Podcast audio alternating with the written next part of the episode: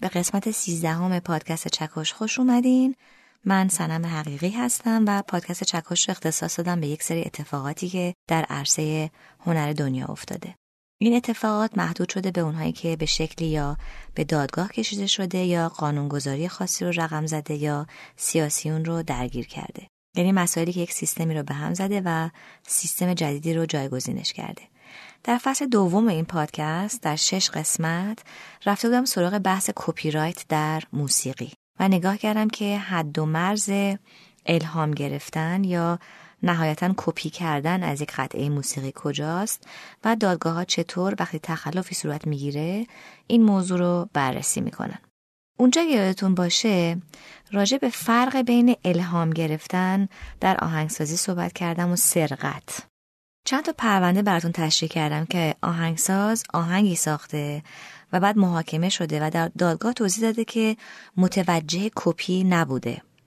این آهنگ اصلی یک جوری توی ذهنش حک شده طی سالها و جزوی از وجودش شده که اصلا قصدش کپی نبوده بلکه از اون آهنگ غیر مستقیم الهام گرفته بوده ولی نهایتا این صحبت اهمیتی نداشته و همه تقریبا محکوم شده بودن یعنی سیستم کپی رایت موسیقی در پرونده های مطرح دنیا خیلی جایی برای ادعای الهام گرفتن وقتی خیلی شباهت زیاد باشه نمی‌گذاره حالا از اون طرف آهنگسازا خیلی مخالف این نوع برخورد دادگاه ها با مقوله الهام گرفتن در آهنگسازی بودن و هستن. آهنگسازا میگن که این نگاه خشک و سرد به مقوله آهنگسازی باعث میشه که خلاقیت در اونها از بین بره. نمی‌تونن رها باشن و همش باید دست دلشون بلرزه و نگران باشن که نکنه. ملودی یا فضای موسیقی که دارن می‌سازن شبیه به آهنگی بشه که خیلی دوستش داشتن و اثر عمیقی روشون گذاشته و بعدش هم محکوب میشن به دزدی به خاطر این علاقه زیادشون به یک آهنگ. این بحث برای من شخصا خیلی جذابه چون نهایتا شما به عنوان یک قانونگذار باید بتونی تبعات قانونی که داری وضع می‌کنی رو بدونی. یعنی چی؟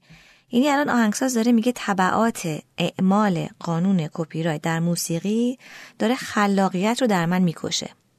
خب خیلی حرف مهمیه و باید خیلی جدی این ادعای آهنگسازان بررسی بشه و نمیشه نادیده گرفتش. در اصل یک سیستم درست حقوقی اونه که سوژه اصلی اون قانون رو خوب بشناسه و دقدقه هاشون رو به دقت بررسی کنه که در بحث ما آهنگسازا هستن. خب در طول فصل دوم خیلی کوتاه من راجع به نظر آهنگسازی که در دادگاه محکوم شده بودن صحبت کردم. یه جایی صحبت از جورج هریسون گروه بیتلا کردم که محکوم شده بود مثلا و چند جای دیگه صحبت از آهنگسازی خارجی دیگه کردم که دغدغه‌شون رو گفته بودن در طول بررسی پروندهشون در دادگاه. حالا دلم می‌خواست یکم بیشتر راجع به این موضوع بدونم و فکرم برم سراغ یک آهنگساز. در این اسنا شانس در خونه منو زد. یک آهنگساز که من شانس آشنایی باشون رو از گذشته داشتم. برام پیغامی فرستاد و گفت که پادکست چکاش رو دنبال می‌کنه و خیلی دوستش داره و سر صحبت باز شد و یک پیام صوتی بلندی درباره مسئله کپی رایت برام فرستاد. و این پیام صوتی آنچنان جذاب بود آنچنان جذاب بود که ازش خواستم وقت بگذاره و یک فایل صوتی کامل راجع به این موضوع ضبط کنه که من در پادکست ازش استفاده کنم. ایشون دعوت منو قبول کردن و من رو هم طبعا خیلی خوشحال این آهنگساز خواننده کسی است که از آهنگهای دیگران در آهنگ خودش استفاده کرده و برای این استفاده دلایل شخصی داره. آهنگسازی که برعکس خیلی آهنگسازهای دیگه وقتی از آهنگ دیگران استفاده می‌کنه از اون آهنگساز اصلی اسم می‌بره. این آهنگساز و خواننده یکی از محبوب ترین هاست و من خوشحالم که در این قسمت و دو قسمت آینده پای صحبت ایشون меншіні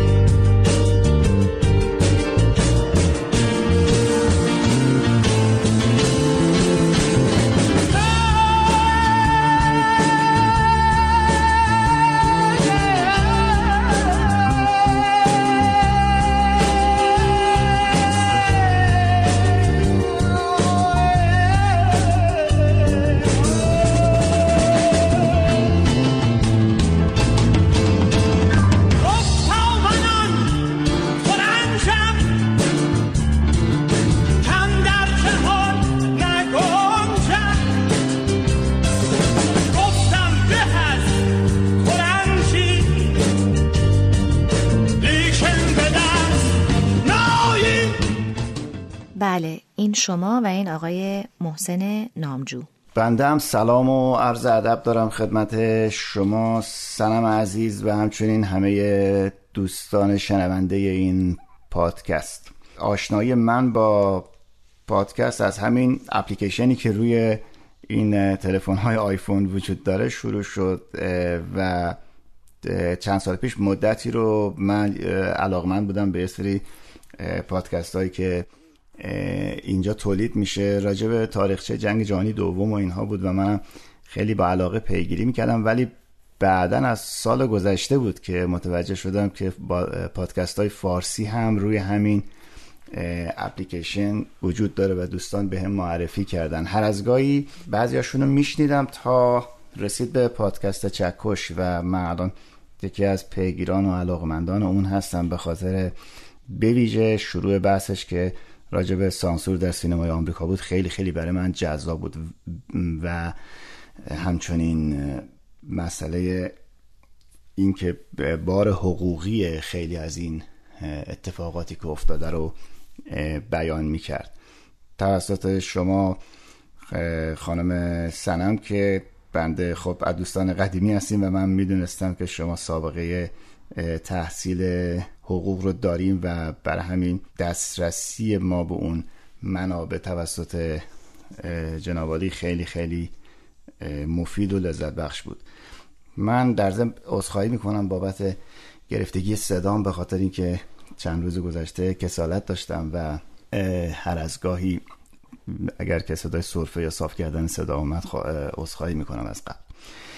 بحث ما راجع به چند تا مفهوم که حالا ما خلاصش می‌کنیم در اختباس موسیقایی که خود واژه قبس که در واقع گرفت واژه اختباس از اون میاد به معنی پاره آتشه. من فکر می‌کنم این به معنی معنی قدیمیش این بوده که در واقع وقتی که ما یک آتش گندهی وجود داره در یه جایی و کسی با یک چوبی یا شاخه یک بخشی از اون آتیش رو می‌گرفته قرض می‌کرده و و در واقع برای برافروختن یک حیمه دیگه ای یا یک جای گلخن دیگه ای و جای آتشکده دیگه ای رو بخواد آتیش بزنه خود این واژه آتش رو قرض کردن این بعدا تعمیم داده شده به این اقتباس که حالا ما در واقع معنی اصلیش قرار قرض کردن باشه ولی خب وقتی که پای اخلاقیات و حقوق و چیزهای دیگه به میون میاد ما مفاهیم دیگه ای رو هم باید راجبش توضیح بدیم. وقتی که من این پادکست رو شنیدم چیزی که برای خود من خیلی جالب بود این بود که رجوع کردم به یک نوشته قدیمی که مدت ها بود توی کشو مونده بود و نمی‌دونم به در صف کارهای انجام دادنی بود و حالا هنوزم نمی‌دونم که کی فرصت خواهد شد که به صورت کامل بهش بپردازم. و چند صفحه در ابتداش نوشته شده بود. من اون چند صفحه رو در صحبت اولیه برای شما خوندم و الان سعی می‌کنم خلاصه اون رو برای شنونده ها عرض بکنم. بخشایش رو از روی متن خواهم خوند بخشایش رو هم توضیح خواهم داد. ولی طبیعیه که توضیح این واژگانی که ما در اینجا ازش اسم خواهیم برد خود من هم مثل شما در در این مسیر قرار دارم و در واقع به ایستگاه خاصی نرسیدم تا بتونم از پس اون یه نگاه پسینی داشته باشم و بعد بخوام برای شما کامل و دقیق و متقن همه این اصطلاحات و مفاهیم رو توضیح بدم. در واقع شاید بشه گفت این پادکستی که بنده توش شریک هستم یک بهانه باشه برای همه ماها که به این چیزها فکر بکن از یه خاطره شروع شد اینکه من اواخر بهمن سال 74 بود که دیگه دانشجوی دانشکده هنرهای دانشکده تئاتر نبودم. رفته بودم برای موسیقی هنرهای زیبا. کلاس هم تک توک شروع شده بود و نشده بود و بعد من به عنوان مستمع آزاد می اومدم دانشکده تئاتر و مرحوم استاد بابک بیات کلاس کلاسی رو درس می‌داد تحت عنوان موسیقی فیلم. و توی اون کلاس در واقع برای دانشجوهای سینما بود. منم می نشستم و به عنوان خب کسی که موسیقی و علاقه مند هست و ایشون هم تئوری موسیقی درس می‌داد و هم خلاصه ای از تاریخچه موسیقی فیلم و تو سینمای غرب و, همچنین خب تجربیات خودش. یکی از چیزهایی که من یادم به عنوان یکی از نقاط یکی از خاطرات مهمش ایشون می‌گفت تو اوایل ترم بود که صحبت از ساختن موسیقی برای فیلم شاید وقتی دیگر آقای بیزایی بود. و اینکه چقدر اون فیلم و اون تجربه اون کار و اون بدبستون و چلنجی که با کارگردان داشته و مجموعه اونها چقدر فشار زیاد البته منظورشون هم, هم لذت بود و هم در واقع سختی ها فشار زیادی روی ایشون گذاشته بوده و اینکه حتی می‌گفت که در جاهایی به حال حمله قلبی افتاده بوده و کارم باید می‌رسیده موسیقی باید می‌رسیده به جشنواره فجر در اون سال یعنی فیلم کلا. و ایشون با مشقاتی که تعریف می‌کرد این موسیقی این فیلمو که طبعا ارکسترال هم بوده کار کرده بود و رسونده بود. در صورت ایشون از یک چیزی ناراحت بود بابت اینکه می‌گفت به من گفتن در اون فستیوال فجر اون سال منتقدین گفتن که تو این فیلم رو این فضا رو از روی برنارد هرمن ورداشتی. برنارد هرمن موزیسین برای از یعنی برای فیلم های هیچکاک شناخته شده است ولی اتفاقا یه موسیقی خیلی متفاوتی داره. من به شنونده ها توصیه می‌کنم بشنون در فیلم راننده تاکسی Taxi Driver اسکورسیزی که موسیقی اون هم کار برنارد هرمنه. یه استفاده متفاوتی کرده از موسیقی خیابانی دهه هفتاد نیویورک توی فیلم Taxi Driver. و ایشون دو سه بار این نکته رو گفت که من متهم شدم به برداشت از برنارد هرمن برای فیلم شاید وقتی دیگر در حالی که این نبود. یعنی خود ایشون معتقد بود که اینجوری نیست. این موضوع گذشت و سه چهار ماه بعدش یعنی اواخر ترم دیگه شده بود بهار سال 75 و یه بار ایشون داشت از این نکته حرف می‌زد که می‌گفت من وقتی قرار یک اثر رو بسازم ابتدا فضا رو برای خوابم آماده می‌کنم. یک خواب کامل نه یه چیزی بین خواب و بیداری. بعد رکن اصلی این آماده سازی این فضا برای من اینه که موسیقی های مورد علاقه رو پخش کنم. بعد من با شنیدن اونا به خواب میرم. بعد از بیدار شدن از این خواب یه تمهایی توی ذهنم میچرخه و روی کاغذ نوت ثبت می‌کنم. بعد اونا رو تصویه و کامل می‌کنم و برای فیلمی که مورد نظره یا اثری که مورد نظره به کار می‌برم ما از استاد پرسیدیم که معمولا موقع این رفتن به این خلصه نخواب و نبیدار چه موسیقی هایی گوش می‌کنه؟ ایشون گفت که معمولا موسیقی فیلم. گفتیم بیشتر از کیا؟ و اولین اسمی رو که گفت برنارد هرمن. بود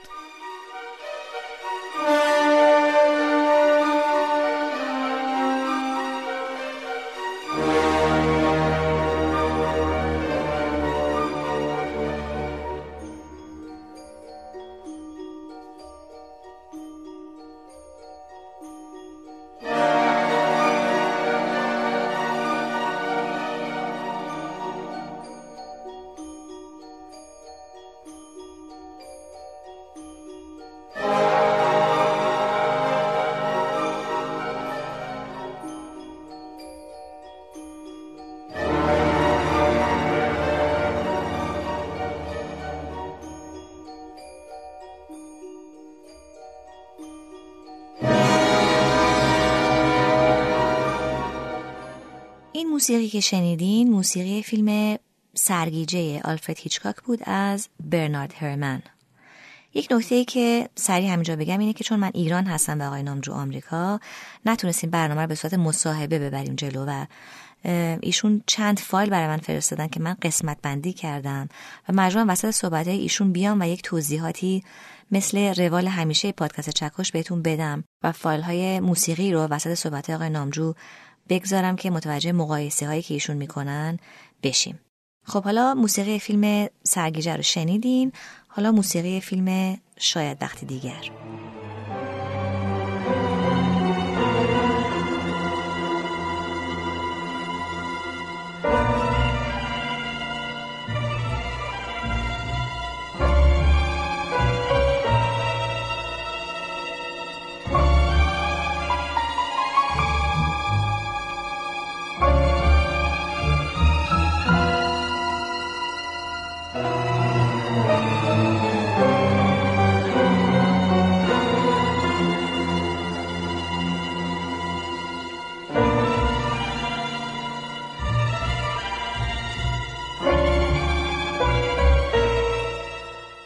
خاطره و این اتفاقی که افتاد بابت اینکه یک آهنگساز بزرگی آیا خودش اطلاع داره از این ماجرا؟ وقتی که اونطوری معصومانه و به حق میگه که موسیقیش رو از کسی برای فیلم شاید وقتی دیگر نگرفته بوده گفته بودن از روی برناترمن ببیشه برای فیلم سرگیجه هیچکاک. وقت نگرفته بوده ولی خواه ناخواه حضور اون اونطور موسیقی توی زندگیش حضور داره و تاثیر داره. آیا اسم این رو میشه چی گذاشت؟ من این در واقع بستر و بهانه شد برای اینکه من اون نوشته رو اون زمان آغاز بکنم و چون که عرض کردم نصف نیمه مونده ولی خب این پادکست بهانه شده که بعضی از مفاهیمش رو با هم دیگه مرور بکن. من این تیکه رو از, روی از رو می‌خونم. میگم ما گفتیم برداشت تم برداشتن تم شاید وقتی دیگر از روی برنارد هرمن. برداشتن چه معنی می‌دهد؟ آهنگساز چگونه از روی آهنگساز دیگر برمیدارد؟ به جای این فعل چه چیز دیگری می‌توان گذاشت؟ الهام گرفتن دزدیدن رندانه کش رفتن تأثیر گرفتن به کار بردن تضمین کردن اقتباس کردن. در تمام این موارد بالا انگار تمی مربوط به یک موزیسین توسط یک موزیسین دیگه اجرا میشه. اما چگونه و از چه طرقی؟ که البته من در ادامه عرض خواهم کرد که این فقط برداشتن تم نیست. عناصر دیگه هم ممکنه برداشت بشن که در واقع مبحث اصلی امروز ماست. قبل از پاسخ به این سوال ابتدا به شرح این مصدر فوق بعضی از مصادر فوق بپردازیم مثلا الهام گرفتن. من اینو از رو می‌خونم.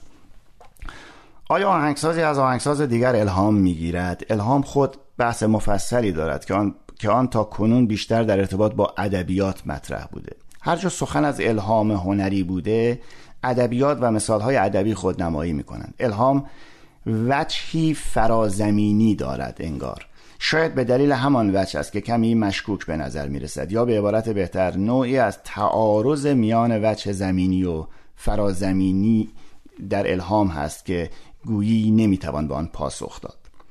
مثلا از طرفی ریلکه سلطان شاعران آلمانی جمله اول یا مصرع اول شعر را هدیه خدایان مینامد.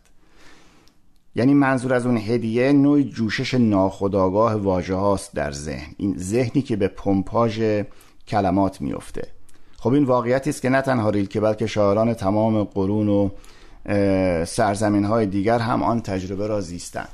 اما سویه دیگر الهام. می‌خوام یه مثال دیگه ای بزنم. فرض کنید من در منزل دوستم در حال شنیدن موسیقی هستم. او آهنگساز است و قطعه قطعه او را میشنویم. قطعه وی که کلیتش را می‌توان در همین سونوریته های عمومی امروز مثل مثلا موسیقی پاپ پاپ ایرونی جای داد. حرف نوعی در بیانمندی ندارد. اما یک چینش تا حدی نامتعارف آکوردها موجب می شود تا ذهن مرا به خود مشغول کند. کل قطعه را رها می کنم و به کنار هم قرارگیری همان آکوردها می اندیشم در اینجا الهام صورت می گیرد من به این فکر می کنم تا در قطعه از قطعات خودم با بیانمندی از نوع دیگر با انتخاب شعری دیگر و همه ویژگی های دیگرش از لغزش این دو آکورد روی همدیگه استفاده کنم و آن را با ارکستری دیگر و صدادهی دیگری اجرا کنم. الهام در اینجا کاملا آگاهانه قوام مییابد. یعنی شاید باز بشه گفت که آن لحظه نخستین که جرقه استفاده از آن دو آکورد در ذهن زده شد غیر ارادی بود. باید دقت کرد که اگر غیر ارادی را بپذیریم هیچ دلیل محکمی بر فرازمینی بودنش نیست. هر الهام غیر ارادی یک الهام آسمانی لزوما نیست. اگر خود واژه الهام این گرچه خود واژه الهام این وجه و صفت را دو دستی چسبیده است. انگار این در فضای فکر کردن به زبان فارسیه که ما ناخداگاه وقتی حرف از الهام می‌زنیم و الهام هنری داریم به امری غیر مادی اشاره می‌کنیم که بعضی وقتا دست افراد رو میشه دیگه. یعنی اینکه مثلا یک کارگردان سینما نقاشیاشو میگه بهم الهام شده ولی بعدا مشخص میشه که عینا کپی کرده از روی یه سری نقاشی دیگه با یک سری تغییرات مختصر اون آدم هم می‌تونه واژه الهام رو به کار ببره. ولی انگار که اون, اون به واژه الهام به کار بردن باز هم می‌خواد ما رو به سمت و سوی معنی بکشونه که قابل نقد و ابطال پذیر نیست. یعنی ما رو به یک امر غیر مادی می‌خواد ارجاع بده. در حالی که نتیجه کار یک نتیجه مادیه که جلوی ما قرار گرفته و ما می‌تونیم به راحتی قضاوتش بکنیم. نکته دیگر الهام غیر آسمانی یعنی الهام من از دوست آهنگسازم امری است که خاصیتی مخفی دارد. همین که عرض کردم اینجا. هیچگاه ایده ای به کوچکی و ظرافت قرارگیری آن دو آکورد در قطعه بعدی که ساخته من است آنقدر عیان ظاهر نمی شود که نشان از الهام داشته باشد. یعنی میشه در واقع نوعی رندی به کار برد در اینجا. و اگر که من خودم به عنوان آهنگساز از منبعم اسم نبرم هیچ کس هم متوجه منبع من نخواهد شد. این نکته در ارتباط با آن مصرع اول که هدیه خدایان بود البته صدق نمی کند. اون چیزی که از ریلکه نقل کردیم. یعنی هیچ شعری در واقع جمله نخست هیچ شعری نمی‌تواند بیانگر الهام انگیز بودن خود باشد چرا که الهام واقعیتی درونی و ذهنی است. یک سویه بیرونی هم دارد. مثلا می‌بینیم که فیلمسازی از یک رمان الهام می‌گیرد. یک فیلمنامه می نویسد و می‌سازد. فیلم او امری مخفی نیست. داستانش که ملهم از دیگری است هم عیان آشکار است. شاید بشه اینجوری خلاصه کرد که الهام وقتی که از به بچه غیر زمینیش اشاره داریم یک امر منفیه. وقتی که به مثالهای بیرونی اشاره داریم یک امر آشکاره. مثل نمونه تاثیر گرفتن من از اون دوست آهنگسازم. این رو هم باید بگم که گرچه هیچ وقت در مورد این مثال تاثیر گرفتن من از اون دوست آهنگسازم از اون دوتا آکورد. انگار که من دکمه ای رو از روی یک کچلوار دیگری برداشتم و رفتم و باهاش اصلا یک لباس دیگه ای ساختم. ممکنه کسی هم متوجهش نشه ولی دقت کم مخاطبین حتی اگر به بزرگی همه مجموعه مخاطبین باشه دلیلی بر مخفی بودن اون الهام نیست. گفتم که نوش از ما را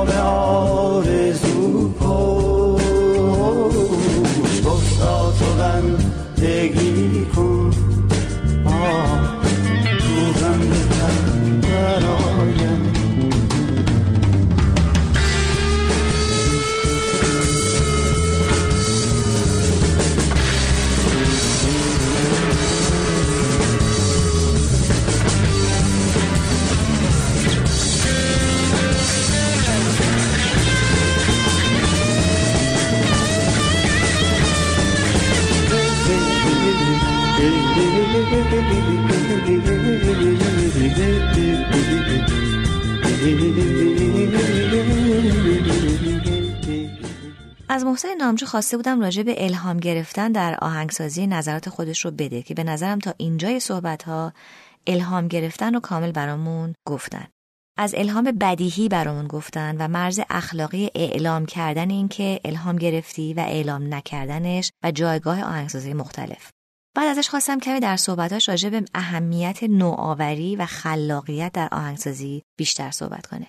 درخواست من که اضافه می شد باعث شد که محسن نامجو لطف کنه و وقت بگذاره و کلا جواب سوالات من رو در سه فایل نیم ساعته بده که من تصمیم گرفتم این سه فایل رو یک جا براتون پخش نکنم و در سه قسمت تقسیمشون کنم. من خودم دو ماه بی صبرانه منتظر بودم نامجو از تور کنسرتاشون برگرده و ضبط رو شروع کنه. شما هم باید در این انتظار شریک باشین و بقیه صحبت های بسیار جذاب محسن نامجو رو در دو قسمت آینده پادکست گوش بدین. ولی برخلاف روال معمول پادکست که هر چهار پنج هفته یک اپیزود منتشر می‌کنم این صحبت های آقای نامجو رو من هر هفته منتشر خواهم کرد.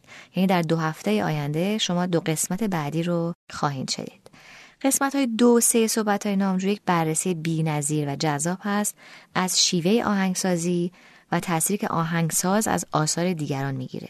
چیز بیشتری راجع بهش نمیگم تا خودتون بعدا گوش بدین. مرسی از محسن نامجوی عزیز برای وقتی که گذاشت و ما رو با خودش برد در عمق تفکرات و تحلیلای خودش در این قسمت. شما قسمت های قبلی پادکست چکش رو می‌تونین در پلتفرم صوتی شنوتو و اپلیکیشن شنوتو و یا از طریق جستجو در اپای پادکست پیدا کنین. خدا نگهدار تا هفته آینده.